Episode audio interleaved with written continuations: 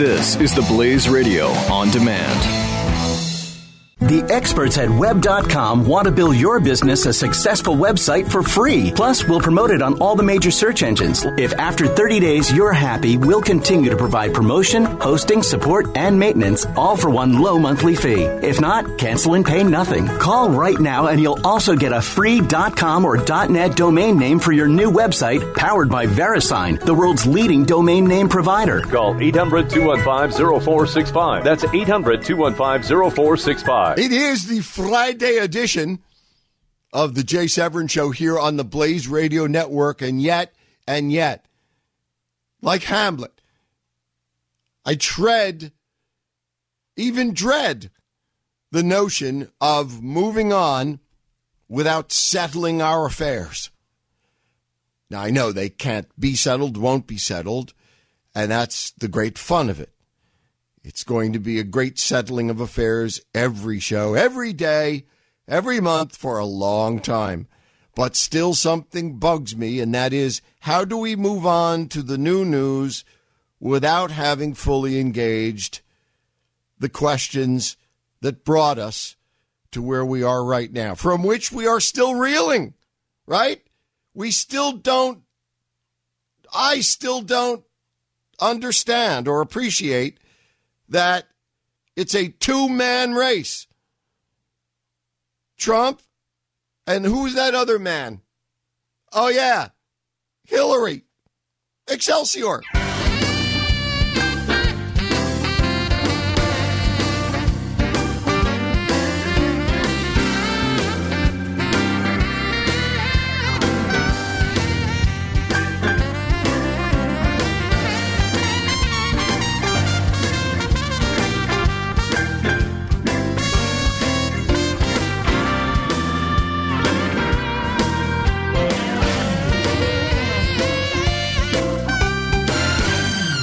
I was just finishing the little and most humble prayer I utter each day during the theme music, and it is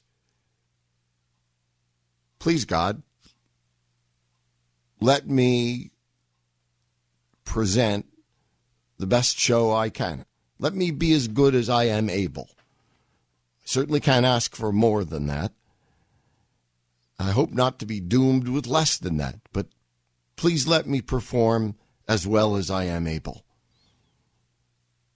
And implicit in that, of course, is so that I might be worthy of the best and brightest audience. Am I sucking up?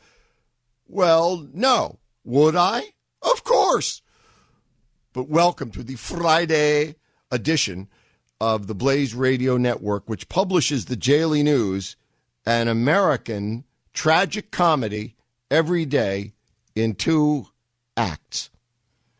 And so let me ask you this. Uh, where do we go from here? But before I get to that, I guess I already have, but before I move beyond that, I do have this piece of news. I regard it as an existential piece of news, a profound piece of news.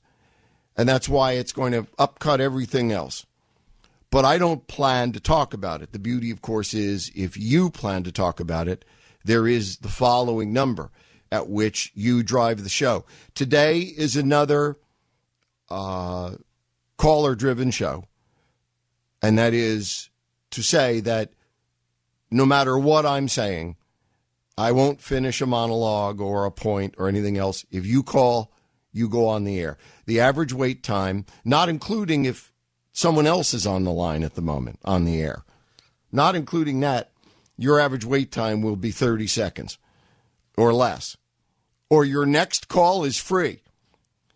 And uh, and here's that number 1 888 900 3393. 1 888 900 3393. Tweets will be read more than usual, it being a Friday and the same rules applying at J A Y underscore S E V E R I N. The underscore is not the whole thing, it's just a little the doohickey. So it's at J A Y little underscore doohickey, then Severin. All right. Here is our first item for your consideration on today's Price is Right. Have you ever heard the term Great Briticide? Great Briticide. Uh, have, uh, let's shorten it. Have you ever heard the term Briticide? How about Anglicide? How about Anglocide? By now, you have surmised that your host is endeavoring to make a, a cheap pun uh, here out of the combination of the words suicide and uh, anything that is recognized as English, British, etc. This is where the kidding stops, but only for a moment. And here it is London had a mayoral election. The election for mayor of London occurred since we were together yesterday. The results are in, and they are not close. They are, to say, definitive. The surname of the new mayor of London is Khan. Not to stereotype without substantiation, so let me get right to the point. London, or Londonistan, as it's been known by those of us fortunate enough to have seen it when it was still London, and unfortunate enough to have experienced the shock of having seen it since it has almost literally, but for about two square miles, not necessarily in one location, but but for about a square mile or two, London has become Dubai. And so, you might ask? And so, I'm not going to say and so. I don't, I, I'm not going to say and so. It's my job to tell you the facts, and sometimes my opinion. I think both are fairly clear here, but uh, London has elected its first Muslim mayor. In fact, London has elected the first Muslim mayor ever elected to be the mayor of any major Western city in the history of humankind. I say, I say, old chap, in the history of humankind, no major Western city has elected a Muslim mayor or otherwise had one until right now. And right now, today, London uh, has elected their new mayor, and he is a Muslim. That is the fact. And I guess I feel for the moment, unless you wish to call and comment, which would leave me no choice but to comment further. Uh, but it's okay. I mean, that's why I just wanted to get it out there, and I, I don't, I don't think, I think what it means is self-evident. I don't think it requires a lot of deep contemplation. Do you? Maybe I'm wrong, but in any case, my my opinion is pretty much captured by my wisecrack about this being Briticide. About today, Great Britain committed Great Briticide. And I believe they have. And I believe this guy, if he is the reincarnation of Pat Buchanan, the mere fact that he is a Muslim and and again he may not be a radical Muslim. He may well not be a radical Muslim. He will not uh, be a uh, an Islamist. But the signal that this sends when London has been under fierce attack remains under you know the most uh, careful of watches because uh, next to say Brussels, one of the great hotspots, uh, training grounds, recruitment grounds for Islamists uh, is this area. And I, no, I don't regard the fact that London has elected a Muslim mayor as as a neutral fact. I don't find anything even remotely neutral about that. Let me say that uh, at the bottom line, London's election of a Muslim mayor could be misunderstood for one reason. And that is if you're thinking that the few men and women who are still walking around the streets with bowlers and top hats, that would be mostly the men. I mean, when you think of Londoners, those few who are still left, I'm going to suggest that they probably didn't vote for the Muslim candidate. Because you see, the real question here is it goes back to the original point Londonistan. The fact is, the number of voters who are Muslim probably outnumber. I heard one report that by a million. And again, I can't confirm this. I heard it BBC late at night, late in the, early in the morning, 3:30, 3:45 a.m. Eastern Time. And I didn't I was sure I was not hearing what I thought I was hearing, but uh, within that, I, I thought I heard that the Muslim voters either number a million or out outnumber non-Muslim voters by a million people.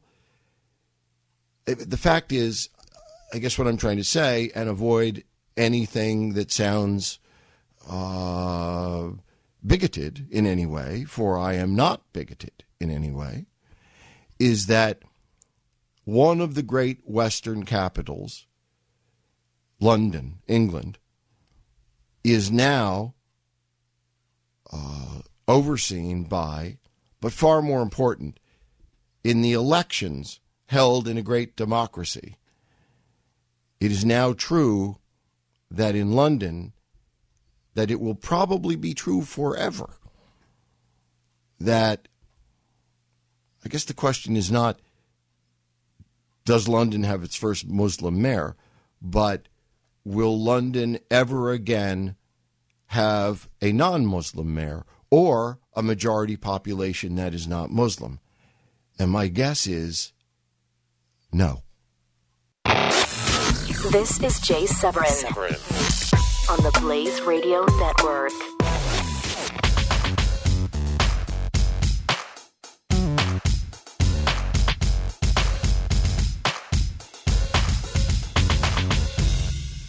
The experts at web.com want to build your business a successful website for free. Plus, we'll promote it on all the major search engines. If after 30 days you're happy, we'll continue to provide promotion, hosting, support, and maintenance, all for one low monthly fee. If not, cancel and pay nothing. Call right now and you'll also get a free .com or .net domain name for your new website powered by VeriSign, the world's leading domain name provider. Call 800-215-0465. That's 800-215-0465. This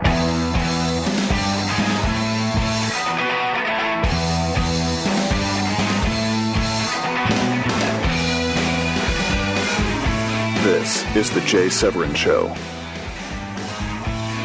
With you, the best and brightest on the Blaze Radio Network. Thanks for the show. Thanks for the job. Uh, this is not what I do. This is who I am and uh, it means a lot to me, and you do too. Thank you. One triple eight nine hundred three three nine three. One triple eight nine hundred three three nine three. Now, back to my ravings at the beginning of the show about moving on and not moving on, and you know settling our affairs and all of that. I really feel on the horns of a dilemma to this extent if I start talking about, let's just use an example. Let's say if I said, hey, in this segment, let's discuss who Trump is likely to choose as a vice presidential running mate. that would be a very timely thing to talk about. It would be a challenging, exhilarating, newsworthy, frustrating, uh, colorful thing to talk about. It has it has all of the earmarks of the things that we like here. It's provocative. It's filled with opportunities for cheap laughs as well as profound political observation. It's got everything. Trump's VP choice, who will it be? Am I right? Who doesn't want to discuss that? But if we discuss that, and here are both the dilemma and the horns I present to you, it may be imaginary. Or, far more likely, I'm dead bang solid right down the middle of the fairway on this one. And that is don't you find it a little difficult to talk about what happens next in the campaign? And I don't care which side. I, I, don't know whether it's Bernie. That just happens to be boring right now. You know, Bernie, Hillary.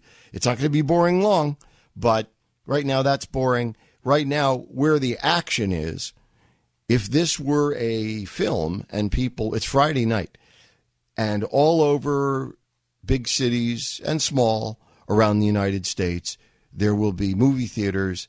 And I'm thinking of big cities mostly because you get this congregation of, uh, I'm thinking of my native New York, and you get in a two block area, you have like 25 movie theaters. And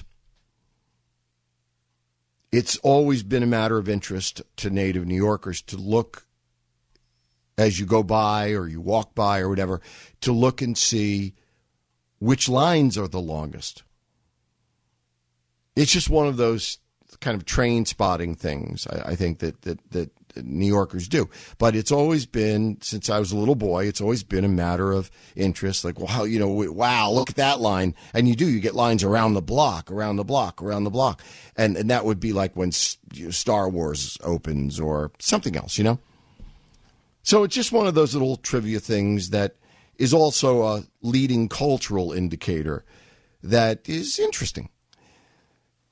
How do how do I honestly serve you and us and be true to myself and to you if I ignore big chunks of what just happened? I'm very keen to discuss who Trump is going to pick. And I've got and, and, and I've got other news. Don't think we're not whether or not we ever mention anything else. We're I've got the news of the day. The news of the day politically in the United States is the sudden, unexpected blood feud between Speaker of the House Paul Ryan and Donald Trump, who are in a blood pissing match right now. And it means much more than that, as generally these things do. I really think it means that the RNC is playing good cop, bad cop with Trump and with a lot of us. I think the RNC is saying, oh, we're fine. We're fine. Hey, Trump, he did it fair and square. We're for him. Then the Republican Speaker of the House comes out and says, I won't endorse Trump until he moves over and embraces our program, whatever that is. And Trump essentially says to him, Hey, Junior, why don't you embrace this? Now, this is a fairly profound rivalry given where we are and the personalities involved. And I'm we're going to discuss that today. I think. I mean, when it, the phones start to ring and you want to go somewhere else, we're going to go there. But I, you see, that's a, that's typical of something we ought to be discussing because it's the news. It's front page and it's rich with conspiracy and hate and all the things that make democracy wonderful. But here's the thing We have yet to devote any time to what happened. Tuesday, today's Friday.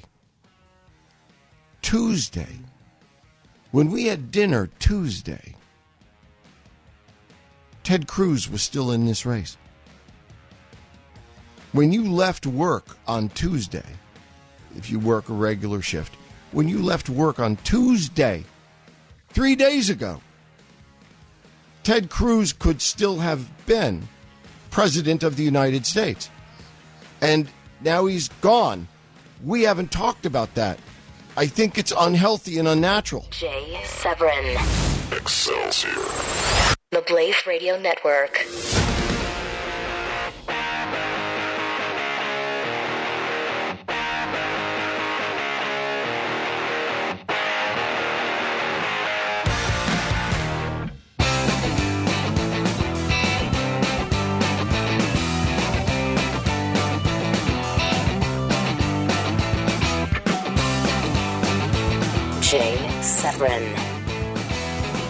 You are the best and brightest. We are the Blaze Radio Network. Be a great time to call.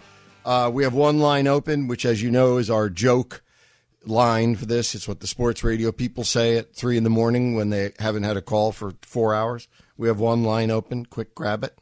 Actually, we have all lines open at 1 900 3393. See, that never bothers me because the antidote to that is me talking more. And that has never bothered me. Also, I know the reason that you're not calling is that you are mesmerized by what I have to say and therefore cannot bring yourself to break off the almost hallucinogenic state I've created with my profound rhetoric such that you would break the spell and dial the phone. So I never take personal umbrage at the fact that we have one line open at 1 888 900 3393. Want to steer the show? Hey, Sonny, would you like to try and steer the show? There you go. 1 900 3393. Uh, meanwhile, I'll see if I can get along. I'll see if I can manage. And I want to return after telling you about this tweet. I've been thinking about this today. Like, what are some, how would I, like with my own family and with friends, it's the weekend's coming up. What can I have some examples ready? One of them is, why have I always been uncomfortable with Donald Trump?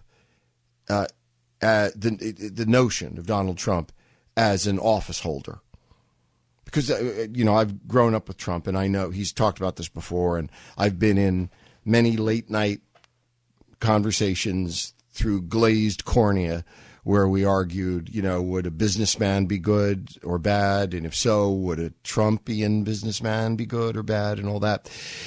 So this is not my first Trump rodeo, and it seems to me that one example is my own. When I remember being asked, why are you so uncomfortable with Trump? I was asked that by someone I didn't know because anyone that I knew and spent time with, anyone who was a friend, anyone to whom I was close, just like you, you know, they would already know the reasons why say you liked or didn't like Hillary Clinton or liked or didn't like Bernie Sanders or liked or didn't like liver and onions. Okay? 'Cause that's what makes them friends or loved ones. They, they, they know you. So no one who knows me would ask me this. But people who I might meet socially, they, in, a, in, a, in, a, in a very loose way, you know, they might say, well, what bothers you so much about Trump? And one of the things I would say have always said is that I have always thought of the presidency in fairly grand terms. And I have always believed that there ought to be a sense of respect and even awe that is connected to the office of President of the United States. Now, I know we have no kings. And by the way, more's the pity. The more I see of American democracy, I must tell you, the better and better a hereditary monarchy looks to me. That's a different argument you may or may not wish to consider. But I've always thought that while legally and technically and wink of an eye and all of that, that the president ought to be no better than you nor I. I've always wanted the president to be someone better than most slobs walking around the street, including me. And many of the things that attracted me to George Bush Sr. were those things. He is a gentleman of the old school. He is a war hero. He is well bred, well spoken. He's a patriot. He's a gentleman. And if you look at the cut of cloth from which George Bush Sr. is taken, the other mind, the other name that comes to mind here is Mitt Romney.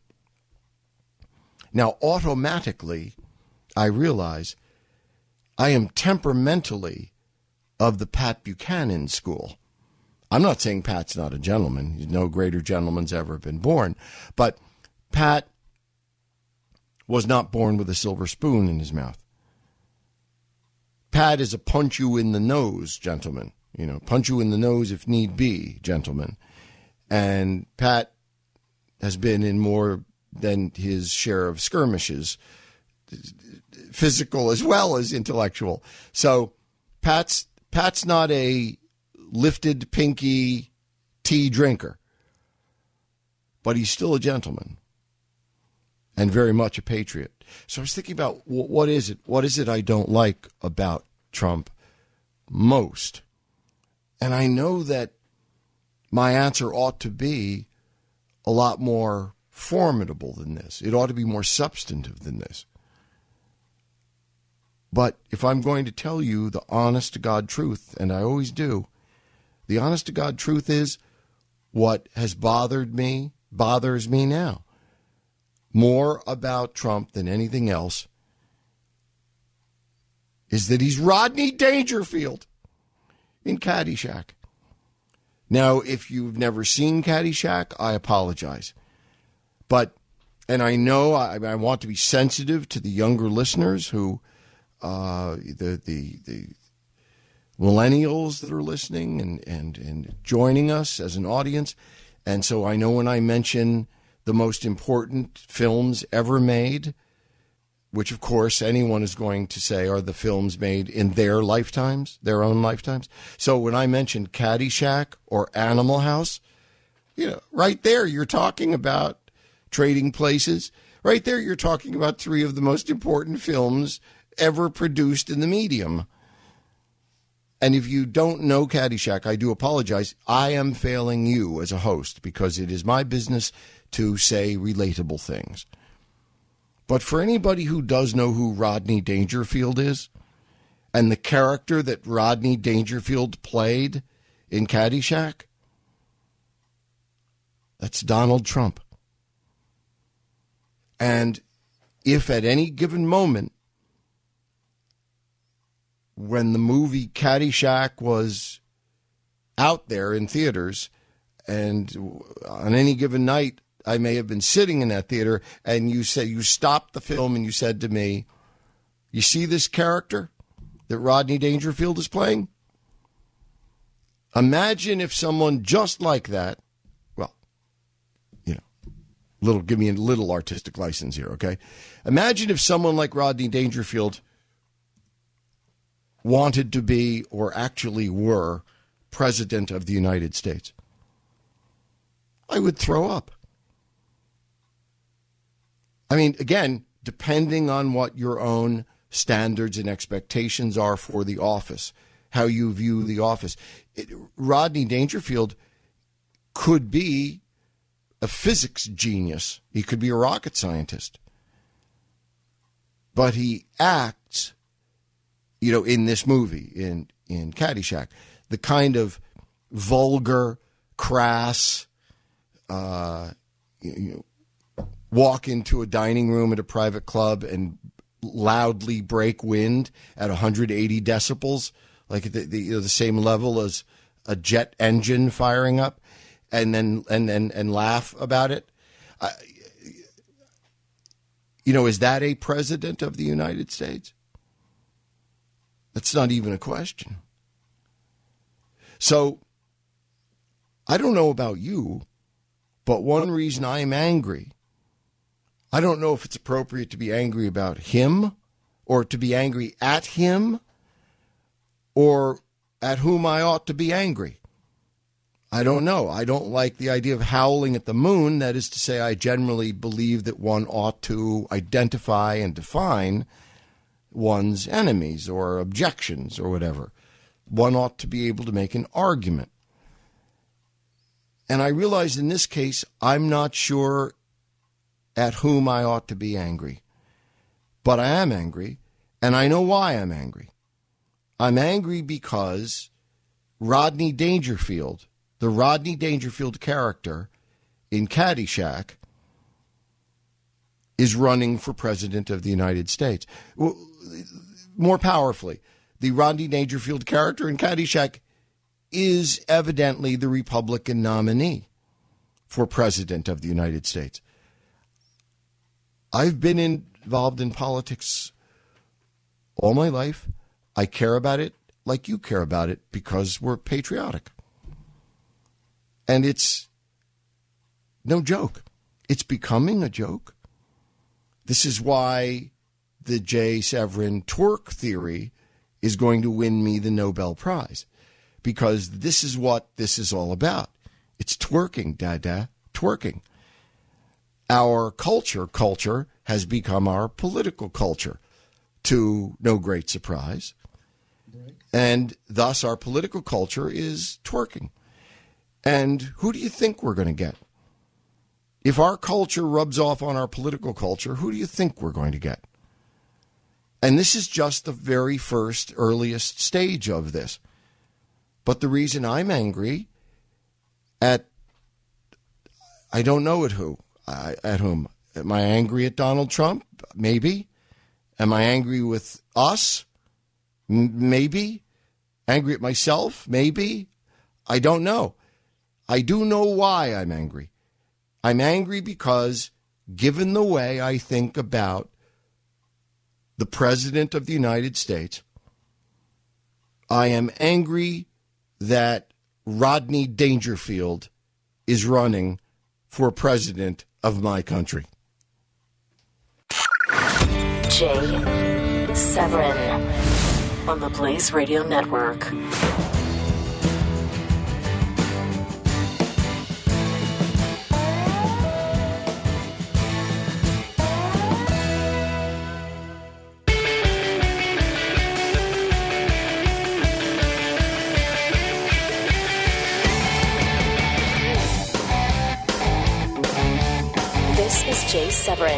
Severin on the Blaze Radio Network. Welcome back, friends and partners. 1 888 900 3393. Going to the phones. Let me mention one other analogy that's occurred to me. Uh, and this is the one that has always mystified me. It mystifies me now.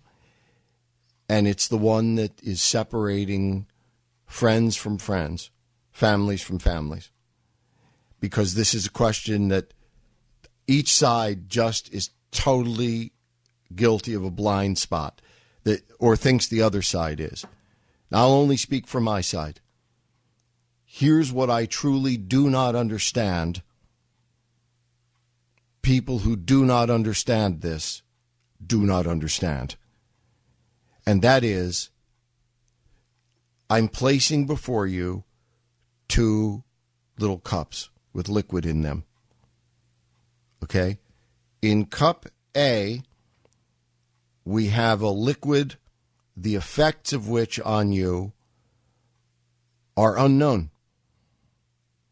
Some people have taken it, gotten rich. Some people have taken it and gotten poor.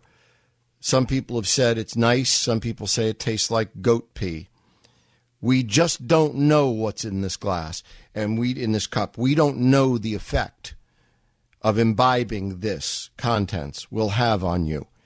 Could be good, could be bad, could be very good, could be very bad.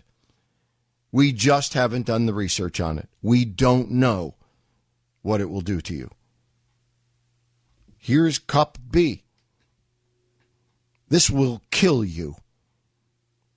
It will make you very sick, and then it will kill you. Almost certainly will kill you. But we do know this.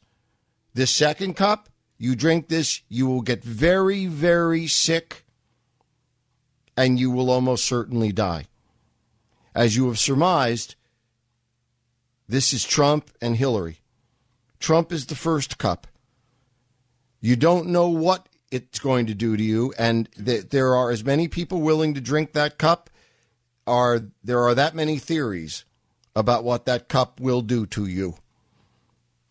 We don't know. You don't know what Trump will do. Everybody, including many, many smart people, believe they know, not just suspect, they believe they know what Donald Trump is going to do and what effect it's going to have on the country. How they know this, I don't know because I've observed the guy, uh, known him for 30 years, and I, I don't know what he's going to do. Did he give money to Democrats? Yep. Did he give money to Republicans? Yep. Has he been a Democrat? Yep. Has he been a Republican? Yep. Has he been pro life? Yep. Has he been pro choice? Yep. Has he been on every side of every issue? Yep. I don't know. I don't know what he's going to do. I'm developing my suspicions, but I don't know. And see, I can't know, and neither can you. And what I don't get, and this is the great blind spot that's separating friends from friends, family from family, coworkers from coworkers, is how anybody can say, "Oh no, I know. I know what he's going to do." No, you don't. You have suspicions. And I don't question your motives. But it hasn't happened yet. He's never been president. You don't know what he's going to do. Hillary Clinton, you know what she's going to do. She's the second cup, which is poison. You don't need to guess. You know she's Satan. Jay Severin on the Blaze Radio Network.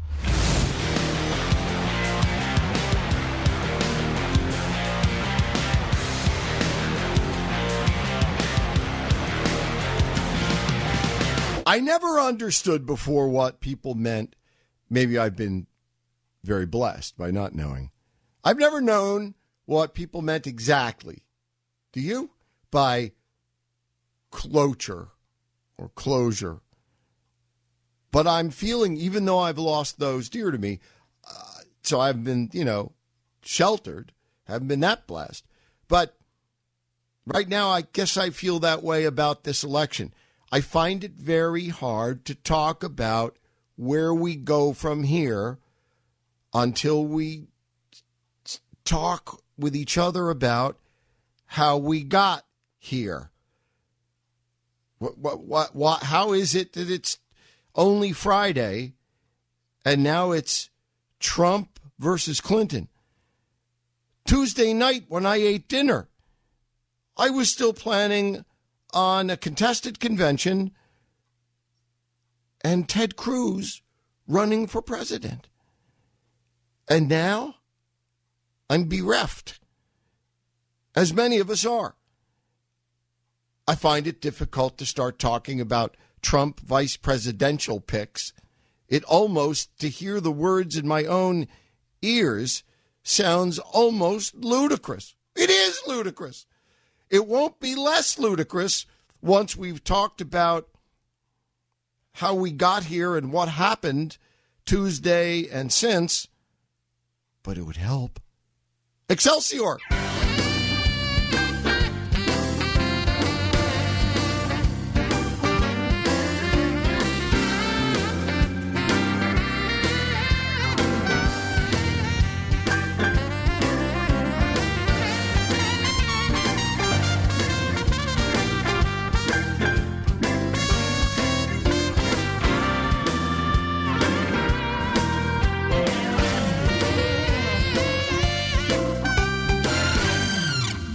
Welcome back, best and brightest. Trying times for us.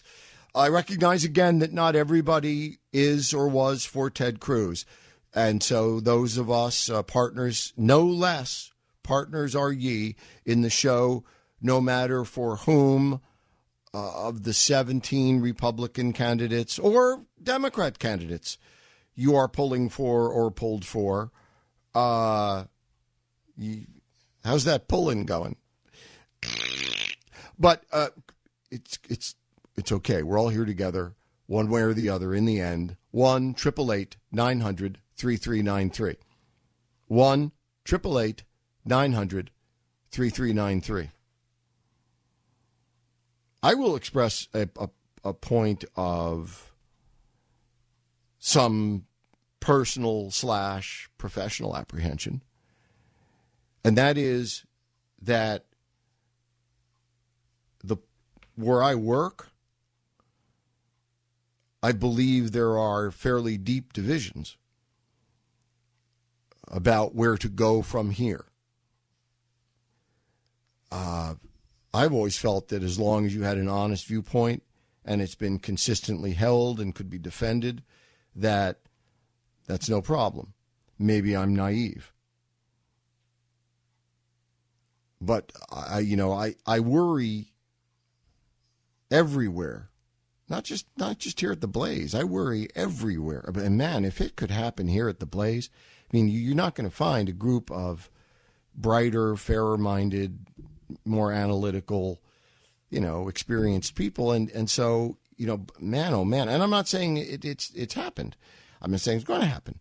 I'm just saying that I'm apprehensive as I look across the, uh, you know, across our great country, made up, after all, only of our own living rooms and cars and families. You know, I wonder whether this election is going to have, you know, a, not only dispiriting, but maybe really ugly, dividing effect on us. And the weird thing about this is, it's it's it's being seen thus far as Trump's fault. Now, I've made how much more clear I could make over the last two years what I feel about Donald Trump, and over the last hour and a half what I feel about Donald. You know, I'm not. This is not my first rodeo. I've been doing this all my life. So if you've been with me, my view on Donald Trump has been the same the day I came to the Blaze Radio as its first radio host, by the way. You know, the, the, I mean, other than other than the big man, the big man, and the lads. You know, I mean, the first guy from the outside. You know, hired. I mean, I've my uh, attitude about Trump has always been the same uh, every day as it remains now. One of the things that honesty requires me to say is I find it weird that people are angry at Trump. I don't find it weird that you hate him. I can hate him. I, I, I, I'm just saying to be angry at him is different. I mean, everyone has a right to run. And if you're going to be angry at somebody, am I really, am I not right on this? If you're going to be angry at somebody, go get a mirror. I remember for years in my line of work, I had people saying to me, Jimmy Carter, how did that ever happen? And my reply never varied. It was, Do you own a mirror? Good. Go look in it. These guys can't decree themselves candidates. Well, they can decree themselves candidates. They can't decree themselves winners in any given state every caucus or primary that Trump has won, he didn't do it with a gun to anybody's head. So I'm dispirited by Trump's success. I'm depressed at his status as the presumptive nominee. of the party for which I've voted all my life and will continue to vote so long as they promise to do the least damage to the Constitution of the United States of America. I've never been, I'm, I'm, a Republican in, in the literal sense. I'm for a, a republic. That's what we are. We're a constitutional republic. I am, I am ergo a Republican of that sort. But I've never been for any person or any other thing uh, or idea that supersedes my fealty to the Constitution of the United States, freedom and liberty. That's that's what I'm loyal to. And that's one of the things that continues to confuse me. I'm missing something because there are people who believe they know, which is different than they have an opinion on. There are people, very bright people, who believe they absolutely know, as a matter of physical reality, that Donald Trump will absolutely, absolutely without question, absolutely do more violence to the Constitution of the United States, to freedom and liberty, than will Hillary Clinton? Are you kidding me? But that's one of the things that I find confusing. And I am apprehensive because I worry about its being dividing between us, and I don't want it to get in the way of our being able to adjudicate this. To you know, to sit down with plenty of cheap lofts, but at the same time sit down and litigate this thing, and and and you know, look at the facts and argue the points, and come up with the best possible decision please don't take my. I mean, I, I know I, I do throw myself back on the analytical as as a, as a baby blanket, as a safety blanket. I don't do it to escape from real life. It's just that having done politics as my real life and living all my life, I I'm you know I'm I'm always ready to say, all right, what does this mean?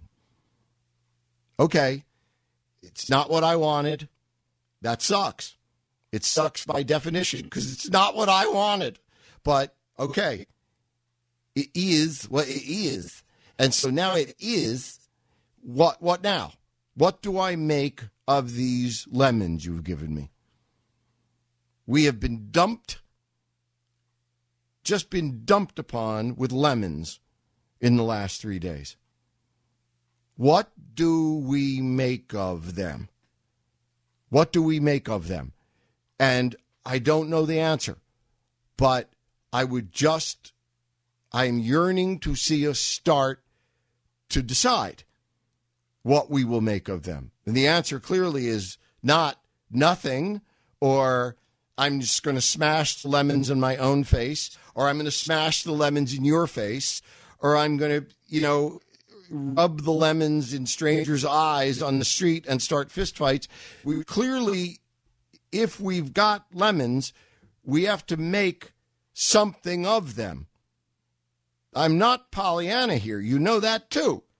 I mean, what sucks, sucks. What is, is, and sometimes what is, sucks. And right now, what is, sucks. So, what do you make of suck? That's up to you and me. Jay Severin on the Blaze Radio Network.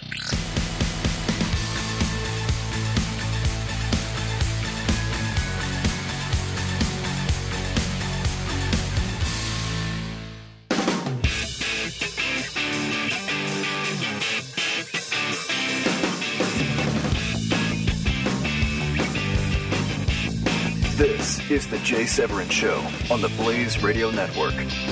And this is Rocky. Rock. Excelsior, Jay. Excelsior, brother. Today. Is, is my echo gone? Uh, hello, hello, hello, hello. Yeah, uh, yes, it Uh-oh. is. Oh, cool. uh, have a strange delay, but I'll Well, let's let's try to fight through it. Okay. Um, I heard Van Jones the other day say something that I thought was kind of cool that I think is somewhat pertinent to what we're talking about. He was talking about the first time that a president used radio and then TV and then the internet. And I think Trump is using uh, the, the uh, what do you call it? Twitter, social media. Right. And I think that it's his campaign has been like one-liners and stuff. And I think you were talking about anger earlier. My own. No, uh, about uh, anger, like uh, Trump, and like the way that we all kind of feel, like now that uh, Ted's out. Uh, I don't think that. Well, we I, yeah, for the rest so of us, much. I was only expressing my own anger in that in that term. I think for the rest of us, we're disoriented. I think there's a lot of disorientation. This has happened so quickly. Tuesday night, I you know sat down for dinner, and Ted Cruz was my next president, and now it's Friday afternoon, and I'm still goggle-eyed with shock. I'm shell shocked. Amen, brother. And I think that, like, from the best and brightest, uh, and and you and me, I think we're a different audience than like the common Trump supporter. I think that the common Trump supporter is like angry, and I believe that we're a little more uh, used to using common sense and logic. And I think like the last the last thing, the straw that broke the camel's back, I think for Ted and the rest of us was listening to Ted with that Trump protester. The way that we feel about it is how can the guy be so stupid? He just keeps coming up with these one liners and, you know, lying. You said all of it before. Yeah, They- They're, yeah. they're all one-liners. They they didn't have any real thought process. No real Well, they're not thoughtful underlying people. meaning. They're not. They're No. not thoughtful people. It's you know. I mean, I can go through the, these these tweets I get every day, and one of the reasons that the same people get written back to, and the same people get writ, uh, uh, uh, read on the air, is that those are thoughtful people, and many of them are critical. That's fine. But you can immediately read something at Rock, as you know. You can hear a sentence from somebody, or you can read a sentence from somebody, and you know they're either thoughtful people or they're not. And, you know, you try, you just can't waste your time on the thoughtless. So here's my uh, here's my reason for hope, and I think that we may be at a turning point, and we're all trying to collect our thoughts, and we're trying to figure out where we go from here. But the reason that uh, Trump has been so popular is that he appeals to these type of people. He is that wrecking ball mentality that just goes and bowls somebody over just because He's he a can do it. classic populist. He's a classic populist at a time in a country's history when it when populism and nationalism immediately appeal to the electorate because the electorate is angry. Remember how he was going to be interviewed by Hugh Hewitt? You and I talked about this before. And Hugh hadn't even said anything to him. And Trump, like, insulted him. And to that makes him popular with his followers. It's like with Trump, it's by any means necessary that he can insult and demean his opponent makes him stronger. But that's going to work against him, I think, now, uh, Jay.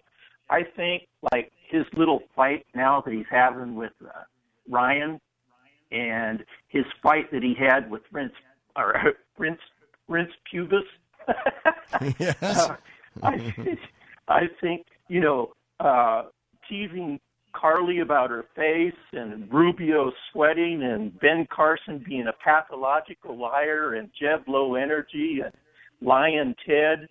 I think all that's going to work against him because, you know, what happens when he has no conflict to be able to fight for GOP? What's he going to do? He's going to continue to insult and be negative.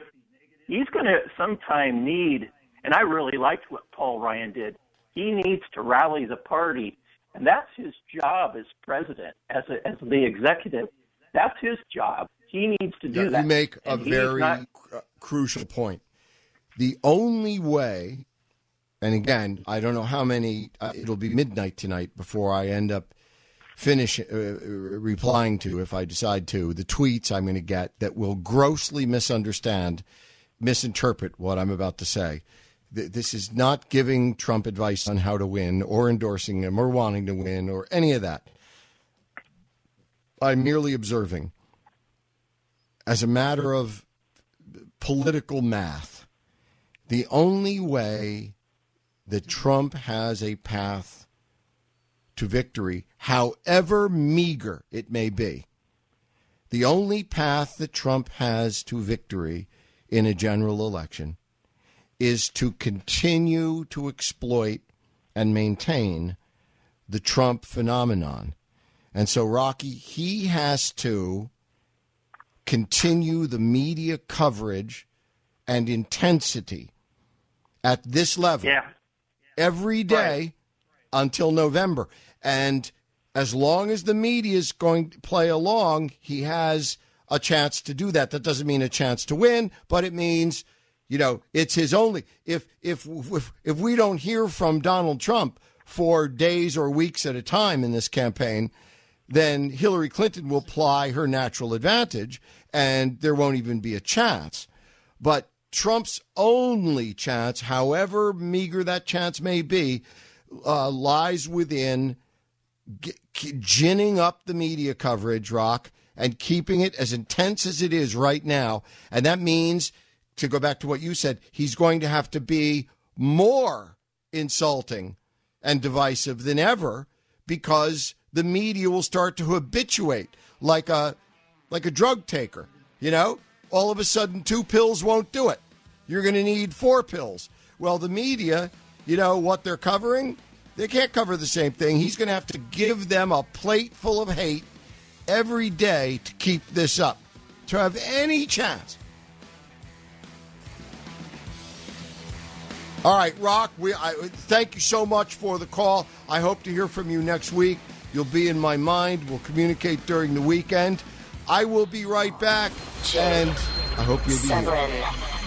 On the Blaze Radio Network.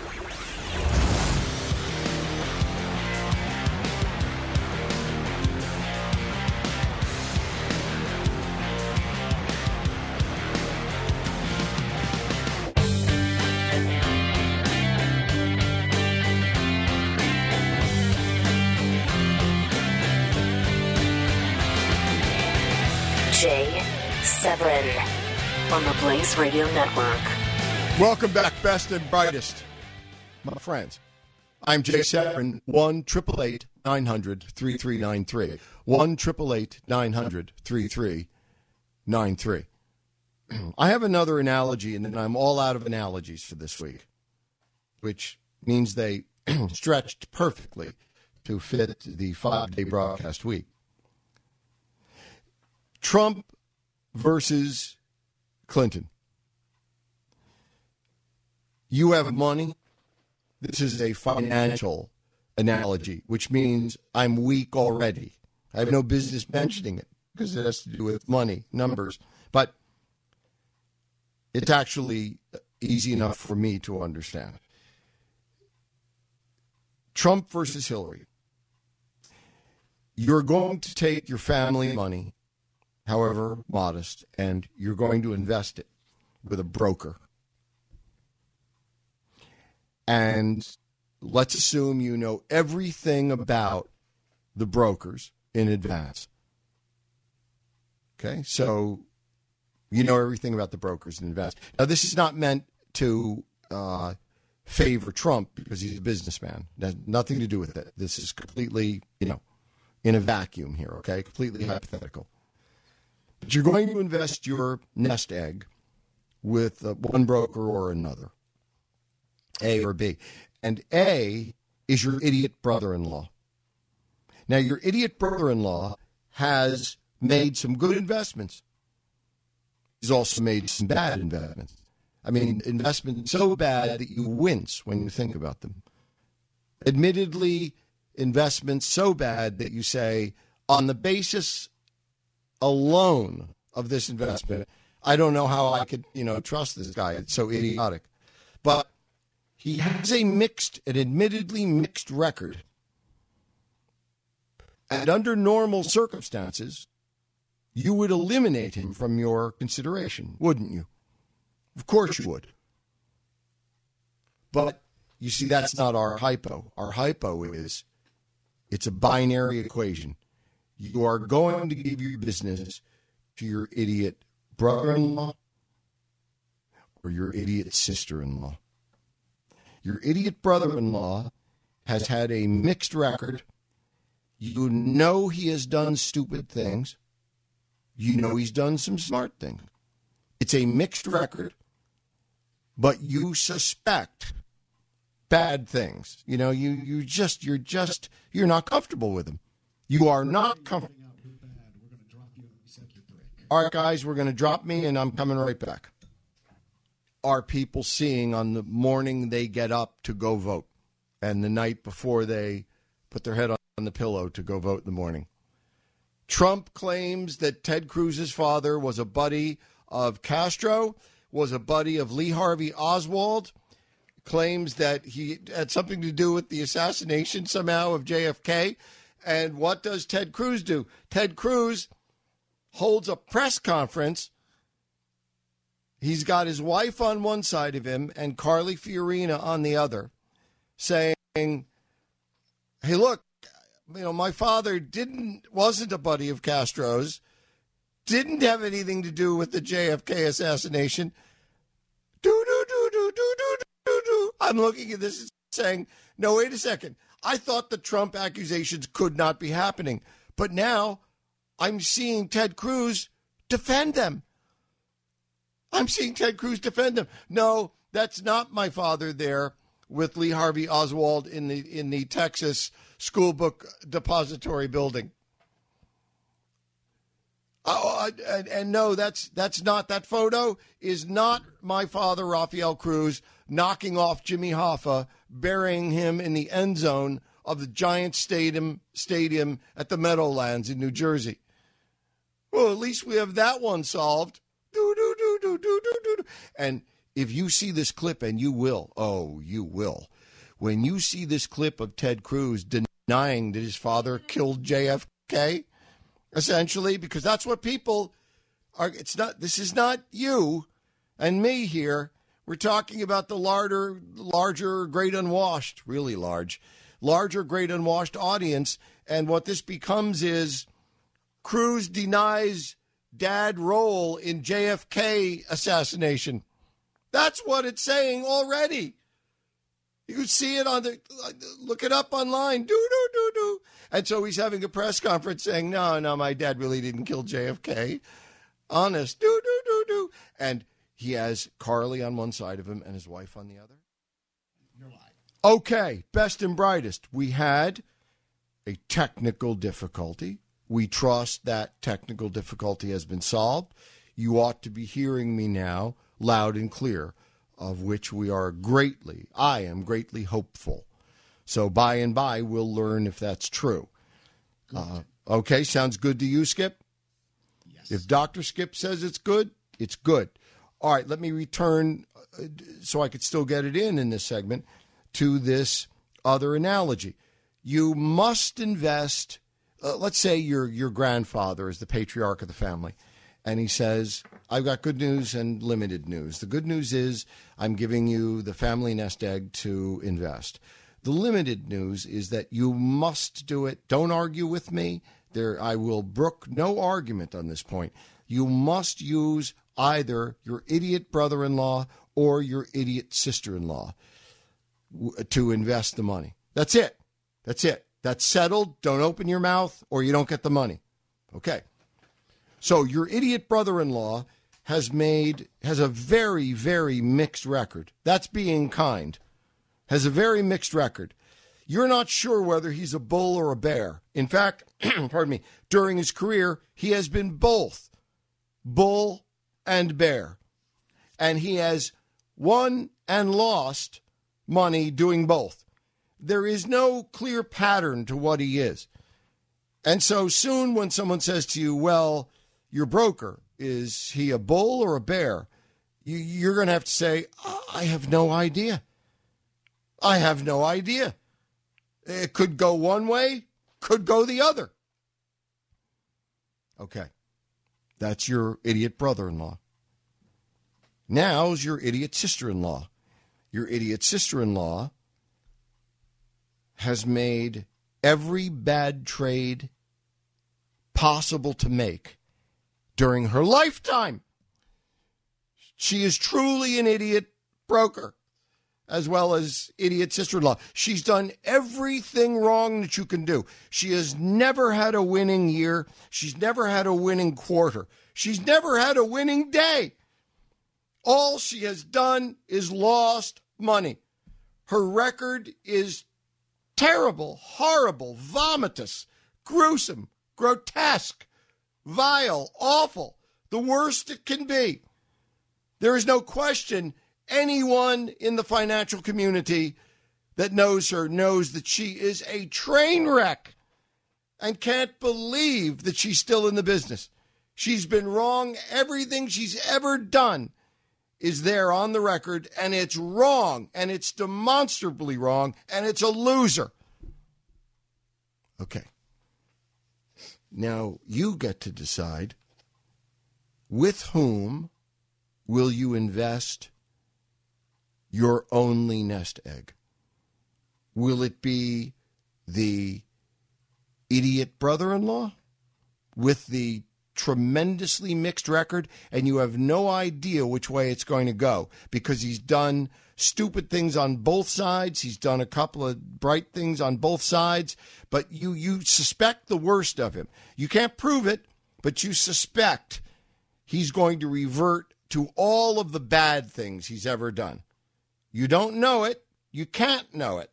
You just have a feeling in your bones that your idiot brother in law is going to turn out to be the worst broker in the history of brokers, and he's going to be the manifestation of every mistake he's ever made. That's, that's your assumption. But then again, you don't know, do you? On the other side, you have the idiot sister in law, and We've already said all that needs to be said there. You know that she's never been right. You don't wonder. You don't have to stay awake at night wondering whether she's going to screw up. You know she's going to screw up. You know she's going to get it wrong because you know she's gotten everything wrong in her life. You know exactly what her uh, philosophy of uh, investment is, and she's gotten every single thing wrong. And you are convinced that based on her philosophy of investment, everything will continue to be wrong forever. Oh, did I neglect to mention this? The name of your idiot sister in law is Bernie Madoff, with whom given this imperfect choice, given this admittedly grossly imperfect choice, even so, given the facts at hand, are you going to invest with the brother in law, Trump, or your sister in law, Bernie, not Sanders, Bernie Madoff? This is Jay Severin on the Blaze Radio Network.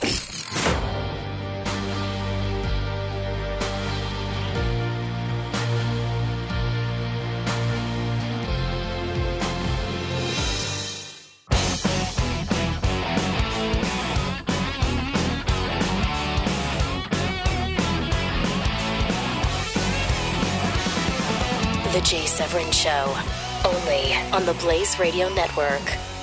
Best and brightest, I love you, and still you are going to have to persuade me that you are unwilling. I know you're able, but you're going to have to persuade me that you are just flat unwilling to do a post mortem on the Cruz campaign before we move on, before I move on. I just, I want to know what you think. I do. And I wouldn't harp on it this much. I, I really do mean this. I want to know what you, it's too late for today. But I want to know, and I'm going to be back Monday with the same question what went wrong with the Cruz campaign? It almost lends itself to a, a nursery rhyme. What went wrong with the Cruz campaign? What, what went wrong? Was it us? Was it him? Was it the timing? Was it the time? Was it the material? What was it? Now, look, there are a couple of things I, I do want to mention uh, very quickly. A lot of us are, I am, thunderstruck by, and, and, you know, this is my living, but I still can never remember being this disoriented by sitting down for dinner Tuesday night. Ted Cruz was going to be my next president, and now it's Friday afternoon, and he's a dead man. How did this happen? Well, I mean, I'm. This is what I do every day. How did this sneak by me? I mean, you know what I'm saying? I mean, I'm I'm totally disoriented. I'm thunderstruck by this. It's awful. For some of us who wonder, and I have more people I know off air have asked me this question than any other. And this is the question Why did Ted drop out so soon?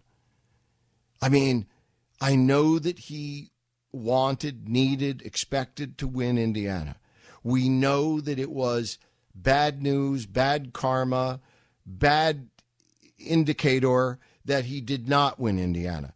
We're we're aware of all of those things. Yet, yet, kind of in the spirit of how do we go from Tuesday night dinner time to Friday afternoon, and it was Ted Cruz was going to be my next president, and now it's Trump versus Clinton, or I have to move to another country to vote. I mean, how did this happen? Okay, in that spirit, a lot of people have asked me, why? How? How is it that Ted Cruz went from being, a, you know, a high flying, possible president of the United States of America on, he woke up, Ted Cruz had breakfast, lunch. Ted Cruz had lunch Tuesday, and he was, in the minds of the people around him, the next president of the United States. When Ted Cruz ate dinner, he was a dead man. How does this happen? Why did Ted drop out so quickly? Even though, knowing as we know all of the reasons why Indiana was so important, why, how, did why didn't he hang on for another week? You know, hang on for Nebraska. Hang on to see if there's buyer's remorse with Trump see if a couple other states come to his rescue. Nebraska probably would have, and there are others. Why didn't he wait? And without delaying the unavoidable conversation we must have about the post mortem of Ted's campaign. Was it a bad candidate? Was it a bad campaign? Did he have bad followers? What was it? I can answer this question for you and refuse to end the week without providing you the answer. It was money. This is how close to extinction any major political can- uh, candidate is. Ted Cruz knew when he ate breakfast, lunch on Tuesday, that he needed to win that night in order for money to arrive. He knew that super PACs and others said to him, You win tonight, there will be $5 million in your account tomorrow morning. I'll wire it to you. Which means that the planes fly. I'm not kidding. It means the planes fly. Okay? What happened? I don't know this for a fact, but I know it. The reason he dropped out the same day was money. This is Jay Severin on the Blaze Radio Network.